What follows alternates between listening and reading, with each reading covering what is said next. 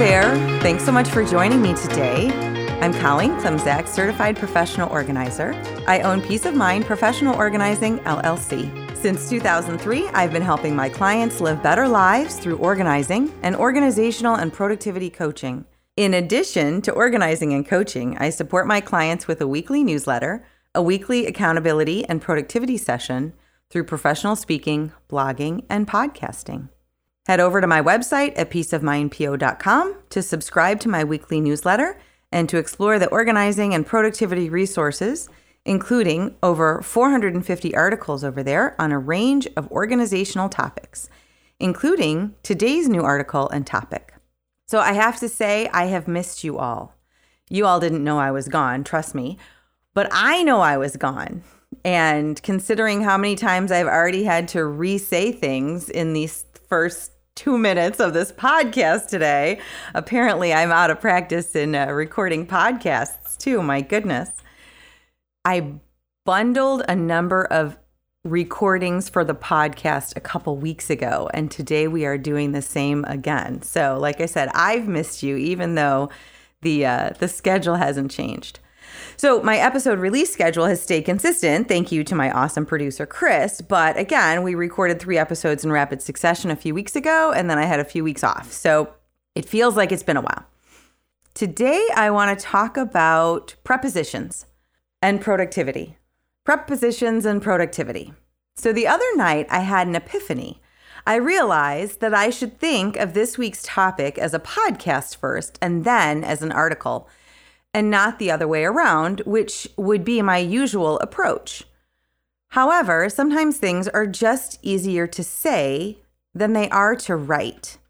And maybe that needs to be learning that I carry forward from here on out is to think of my topics as podcast topics first and then as newsletters. But I'm getting distracted. So, I mentioned that sometimes things are easier to say than they are to write. For example, what I want to talk about today is something called body doubling. Body doubling is, well, it's many things, which is why speaking it might be easier than writing it. It's an awareness, it's a strategy, it's a tool to use for greater productivity if and when you need it. And isn't that the best sort of tool or strategy? The one that you can use as needed? And it all starts with awareness. So, another term for body doubling is parallel work. And I really like that term as well. Because, well, let's face it, the term body doubling sometimes sounds like we're talking about space aliens in some B movie from the 80s. So, body doubling, again, is the phenomenon, the idea, the awareness that sometimes we work better with others. We may work better with others even if we aren't working on the same work with others, among others, around others, beside others, by or near other people, and any other prepositions that we can find. We can be motivated, inspired, accountable, and anchored to our work simply by the presence of another person or persons. We can model the productivity to others or be modeled to to get the work done. We don't necessarily have to work with people on the same project. We can each work independently on what we need to complete.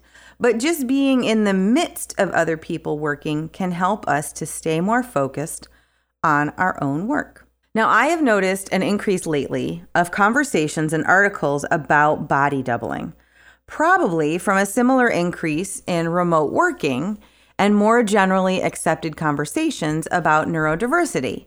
Since body doubling is a strategy that can work for all of us, and also can absolutely work with people who have ADHD and other neurodiversities to help us all get things done. My youngest son is away at college.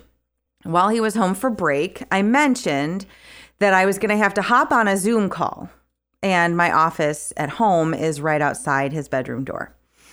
So I was telling him this to prepare him that a group of us would be working on our own projects, but together in my Zoom room, so that we were more committed to getting things done. And he said, Oh, body doubling. Like it's just so obvious. And I love that this idea is readily discussed and is accessible to him. Body doubling is not news. Obviously, people have been working together for better productivity for, I don't know, ever. Um, but the idea that it's actually a strategy that can be used as necessary might be news to you. So let's look at different instances when body doubling shows up. So before I had a name for it, I recognized that sometimes my sons needed to work at the dining room table together with me or with each other to get their homework done when they were in school. And sometimes they needed to work alone. Mostly it was just helpful to know that we had a choice. Just yesterday, body doubling occurred when my husband asked me if I wanted to take a walk. Did it occur to me to take a walk on my own? Yeah, maybe. But since we agreed to walk and discussed when and where to go, we were more likely to make it happen. And because we went together, we did make it happen. Years ago, a client and friend said that it would be enough for me to just come and sit and read in her living room while she organized because, honestly, just having someone there with her helped her to focus on the projects. Another example is how a bookkeeper friend shares office space with a friend during tax season because she knows she's less likely to get distracted if she's working side by side with someone else who's also working on taxes. A friend struggled early in lockdown when his office went fully remote. He had been unaware of the boost to productivity that he experienced working side by side with coworkers until that was gone. And he found that he struggled to stay motivated and get things done working alone from home. Another friend realized that a partner and friend along for the ride would make a dreaded errand less dreadful. And so she enlisted a friend to join her for the errand, and they made an afternoon of it. And the errand was successfully completed. Now, as an organizer, I've known about body doubling for years because it's a strategy that comes from working with a professional organizer. I am not necessarily the secret, but working with someone else sometimes is the secret to productivity. Making an appointment to organize makes organizing happen. I'm not doing the work for my clients, but with them, right? And me being there anchors them to the space and to the work. So now that we know that body doubling works, let's look at how to work it in to our productivity practices. So, as always, the first step is awareness, right? So, identifying that body doubling is a thing, it's a strategy, and maybe we realize that we might be a person who benefits from it. And so once we're aware that it is a strategy and that we might benefit from it, let's look at how to use the tool, right? So, really, the first question when we're looking at body doubling to ask ourselves is how do we do our best work? And identifying what types of work benefit from body doubling. For example, for me, intense brain work tasks and final edits are best done alone and silent with no distraction. However, most of my other types of work benefit from working alongside others. And so I plan that accordingly. Something else we can ask ourselves is who can help, right? So let's look at how we can enlist aid. When looking for a body double, find someone who matches or improves your energy, right? So if you're struggling to get things done, reach out to someone who is motivated and positive. You can phone a friend, right? So maybe the body doubling isn't in person, maybe it's just somebody on the other end of the phone. But you want to be choosy when you phone that friend, right? So going back to that matching the energy idea, you want to phone a friend, but you want to make sure that that friend will be someone who's supportive of your productivity. We can also think about the fact that everyone can win. So maybe we set up an arrangement with a friend or a family member. Like, I will body double with my friend on her organizing project this week, and then she can come over and be a body double for me on my closet project next week right? So, you know, swapping that accountability, that body doubling to get the work done is absolutely doable. Another idea that you might have is to join a group. So, a client of mine who's a college professor has been part of writer groups for years. So, fellow academics get together regularly, either in person or virtually, and dedicate time just for goal setting and writing. I personally joined something called Momentum Sessions, which is at focussessions.momentum-.com. And so I just did this this morning. What I can do is I can hop into a focus group to get work done. And seeing other folks on the screen in our Zoom room helps me to stay on track. It's facilitated by somebody like me. It's kind of like my finish line Friday. Um, and it's great to have to report out on what I want to accomplish, if I accomplished it, and how the process went. So that's just another plug too is if you want to join a group, you could always join me for Finish Line Friday every Friday morning. And my link and all pertinent information are either on my social media channels or in my weekly newsletter. You can also try another way to feel like we have a body double, and that's something called coffitivity.com. So sometimes we like that low murmur of noise that being with a few other people might give you. It's not too distracting, but it just feels like you're not alone in the work. And coffitivity.com is a way that you can uh, listen to uh, different soundscapes, really. So you can choose a, a breakfast rush or a morning, um, a lunch rush, and it just kind of gives you that feeling that you're not alone.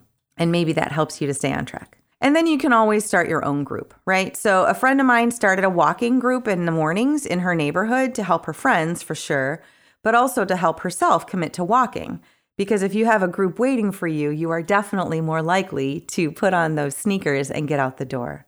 You could also start a group at work. So, you know, most office environments are geared to parallel work already, but you may want to discuss how to avoid disruptions if you start a group. So I was listening to a podcast a couple weeks ago, and the gentleman on the podcast said that there are no meetings before noon in his company because everyone is expected to have heads down focused work for a certain amount of time every morning. So, you know, doing that together with others um, could absolutely be a way to get more done. And we do want to make sure that we set up boundaries for group work, for example. So, quiet or silence for at least part of the time you know, expectations from the different group members, length of time per session, etc. And then my final thought on all of that is check out your usual haunts. Do you find that you can be more productive at your local coffee shop or library? Maybe a college campus nearby that has study spaces? Um, really, you know, just make an appointment with yourself to work from there. And again, amid and among other people who are getting work done. So, now that you know more about body doubling and how it works, my challenge to you this week is to step back and look at your tasks and work for the week and strategize how to make body doubling work for you. This type of productivity conversation is one I have with some of my clients regularly. I am that body double person for them, and I also employ the strategy myself as well. If you'd like to explore coaching for organizing and productivity and other strategies like this, drop me a line via email at colleen at peaceofmindpo.com or message me through any of my social media platforms Facebook, Instagram, or Twitter. Thanks so much, and we'll talk to you next week.